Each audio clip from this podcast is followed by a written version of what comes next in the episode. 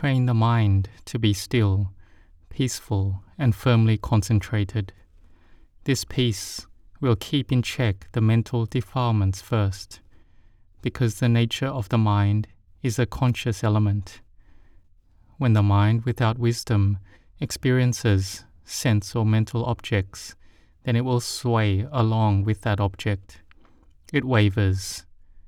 With the sense object that typically brings up greed, anger, or delusion, the mind will sway along with it. Normally, the mind is still, indifferent, and peaceful. It can be compared with a leaf. If there is no wind to blow on the leaf, then the leaf stays still. It doesn't sway. But when the wind blows on it, then the leaf moves with that wind. The mind is the same. So we need to come to train the mind. Bring up peace first. When we have peace, then in the time it has samadhi, meditative concentration, the mind does not sway. Then coming out of samadhi and experiencing sense or mental objects, the mind starts to sway again. But with this swaying, we have some mindfulness and wisdom. There is mindfulness and wisdom to know the swaying. Before, we did not know at all when the mind was swaying. We did not know when the defilements arose the greed, anger, delusion, or raga, dosa, moha. Raga, which is the liking and satisfaction, it was all taken as ours. But when we meditate, we can see the mind swaying. So we try to train in samadhi to be able to keep the mental defilements in check first. But they aren't gone, they are just suppressed initially, like a rock placed on top of the grass. When we take off the rock, the grass grows again. So we haven't yet gotten rid of the defilements. We haven't pulled out the roots.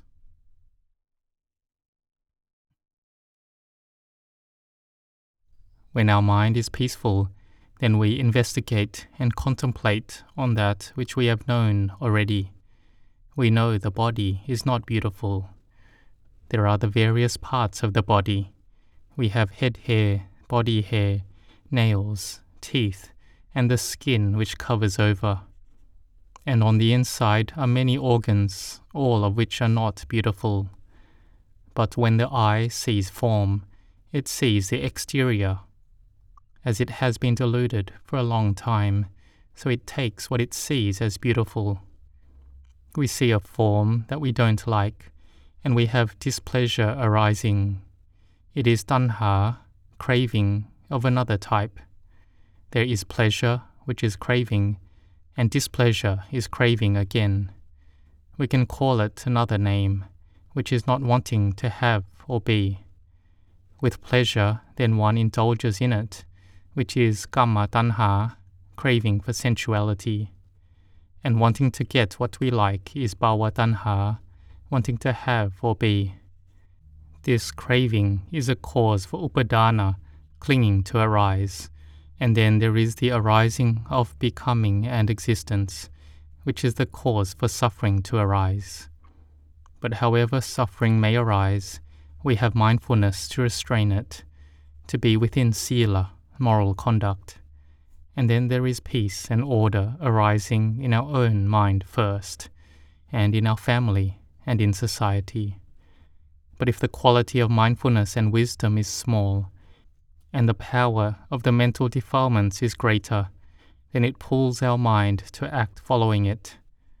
And these days it is very dangerous. Things are quicker. When there is greed, then one acts following the greed we follow the anger and delusion.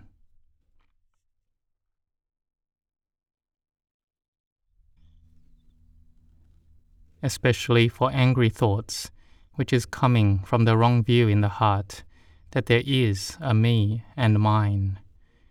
There are thoughts of finding fault and ill will. And what is the cause that we find fault and have ill will? It is because we focus our attention stare, observe, notice, scrutinize, really look for faults, and doing it deliberately. we must find the wrong with others. We think badly of others, have ill will, and intend to harm as well. This is the mind that is in a bad or unskillful state already. Or these days we say it is seeing them in a negative way constantly. When we look at it in this way, then our mind falls lower, it goes down. It is covered by the mental defilements already, of me and mine, and seeing others to look for the bad in them. This is the mental defilements already covering over us. So, this is the cause that we set our sights to look for their faults. What for? For us to make ourselves be better. Seeing others as no good, so we feel that we are better than them. And like this, it is ill will to others already. So, this is wrong. One who is a wise person and not a fool must have the wisdom to get out of suffering. This is done by not finding fault with them not having ill will towards them, not following the power of the mental defilements, not arguing, not speaking bad of anyone. We try not to think in these ways, but if we have thoughts about it, then we try to give it up. It is normal for us to have these types of thoughts, to have fault finding and ill will. We may have those thoughts, but we know now that it isn't good, and so we abandon it we do not find the shortcoming of others, but see our own shortcomings, and we change ourselves. In this way, then, we can be peaceful. We think, why should we look for fault with others? Our heart is still beating, and we can still breathe. When we have the breath, then our heart can still beat. If we don't have the in and out breath anymore, then the heart will stop beating. And when the heart stops beating, there is no more breath, and then we die. So we think about how many more breaths we have in this life. How many more heartbeats do we have left? There are not too many left. In this way, we don't look at others, but we look at ourselves. There is only a little bit left of our life. Our heartbeats remaining in this world are few. So we will build goodness. We won't find faults with others even for ourselves, don't find faults to the point that we are suffering. This is ill will for oneself. Sometimes we think bad of others more than necessary. They may make a small mistake, but we fault them greatly. And these days, people in the online social world, they speak bad of them so much, till that person may even think of committing suicide. It is very dangerous.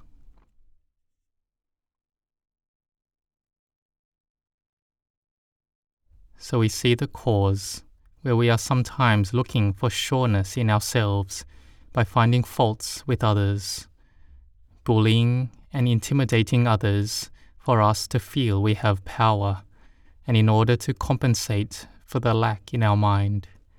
We have to be careful of this. Sometimes we go condemning others, following along the group that is criticizing them. This is wrongdoing, and it's a bad deed that can come up very quickly. So merit can arise quickly, just as demerit can arise quickly, and can come up many times as well. So we have to be careful of our minds, in it looking for fault and seeing the wrong of others and having ill will to others. We have to see the positive side of them, the side of them that has value. Even if they have no value, we think that one day they will get or become good. We have metta, goodwill, and love for them in this way. So, like this, then this is a good person with right view. Because the more we find fault with others, then at that time the mental defilements have grown that much. There is just a sense of self and me. There is just an accumulation of mental defilements like we may have heard the saying of faulting others like a mountain. We fault ourselves just a tiny bit. However big or huge it is, we see it as tiny. But when others do a little, we see it as a lot. So we have to train the mind. If we have fault finding and thoughts of ill will, this is bad and unskillful, so we have to give it up. When we have good things arise, then we cultivate them, and we try not to have fault finding arise.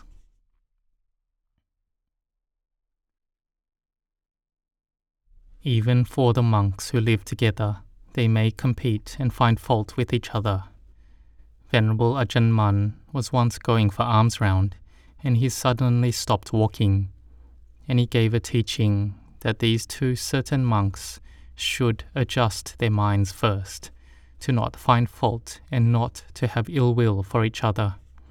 This will obstruct samadhi, concentration, it will obstruct wisdom, and it pulls down one's mind, and samadhi doesn't arise. When samadhi doesn't arise and there is fault finding and ill will, then it is unskillful and bad karma. So we have to be careful. Even if they made a mistake, we have to be careful and see whether it is correct to criticize them or not. Would it be good? Is it right? If we are not careful of this, then we may have problems arising. These are coming from the three types of latent mental defilements, and this has been in our minds for a long time already, so we need to be careful. We need to do good, speak good, and think good. If others do no good, we don't go carrying it around. When I stayed with Venerable Ajahn Chah, once he said, Oh, we people Sometimes we aren't carrying it, but we feel heavy. Others do bad, and it is them that carry something heavy, but we get heavy instead of them. That is, we criticize and blame them. So we need to have kindness to each other, have metta to each other. Don't get excessively involved with others. Cultivate yourself a lot, and see yourself a lot. Look at yourself about 90% and look at others about 10% so that we can be an example and to change ourselves. We learn about it by looking at ourselves 90%. Then we can see that, oh, their faults are the size of a needle, but we see it like a mountain. Our own faults, however big they are, we see it as the size of a needle it is all the cause of suffering to arise.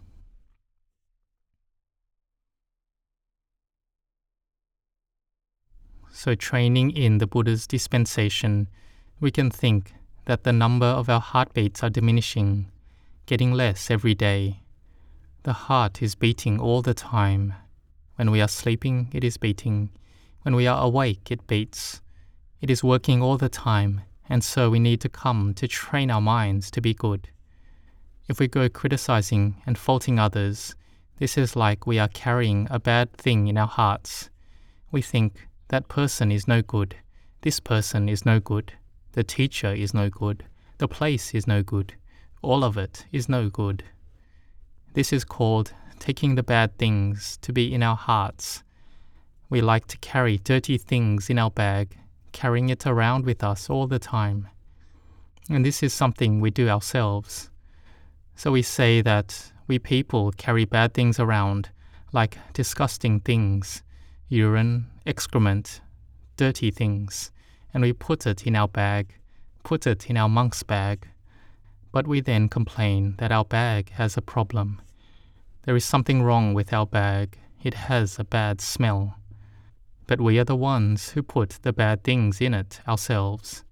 We put the disgusting thing in there, and then we complain about it.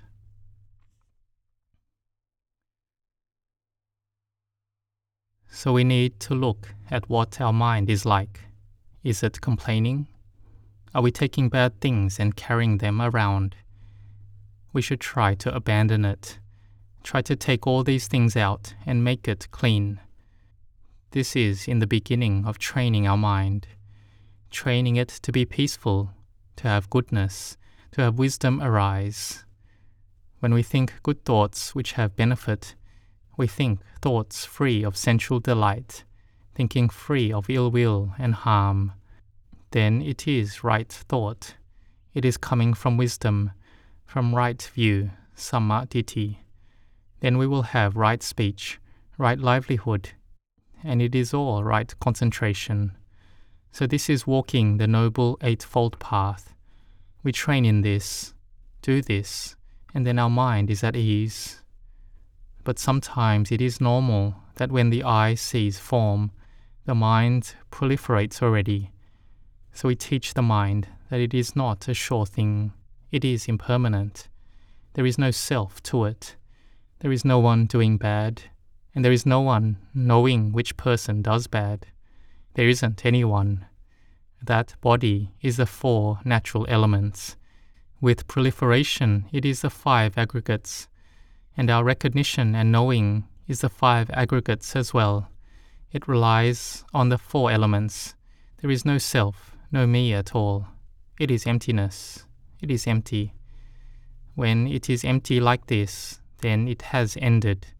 There is no suffering anymore. There can be no suffering arising in the heart. So try to train in it.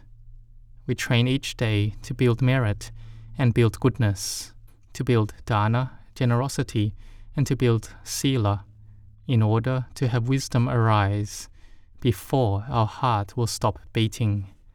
And this is in not a long time. We don't know when it will be, so we are not careless. In this one minute of the breath we have, we will give up bad, do good, and have skillfulness arise within our mind. So try to have a lot of mindfulness. Look after the mind well. Keep it within moral conduct. And this is the path that we will see the Dhamma.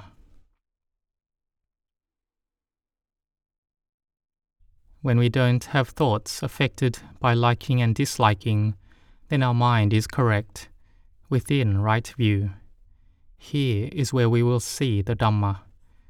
We make our samadhi firm, we contemplate the body, seeing it as asubha, not beautiful or attractive, and then the mind is released from liking. There is no fault finding, thoughts of harm and ill will, and we spread metta, and our mind becomes peaceful. We see that all things are emptiness. Rupa, nama, material, and mental phenomena are empty. There is no me, no mine, there is no one. There is no one coming, no one staying, no one knowing, no one seeing. The mind is empty, free from suffering. It is Lokuttara, gone beyond the world, and we can develop this. But we need to have patient endurance first. In the beginning, we restrain the mind through samadhi, and we have wisdom arise so try to make an effort. We have known many things already and have gained worldly subjects and knowledge, so we learn now another knowledge, which is the knowledge to be free from suffering or to alleviate suffering. May you set your hearts on this. May you grow in blessings.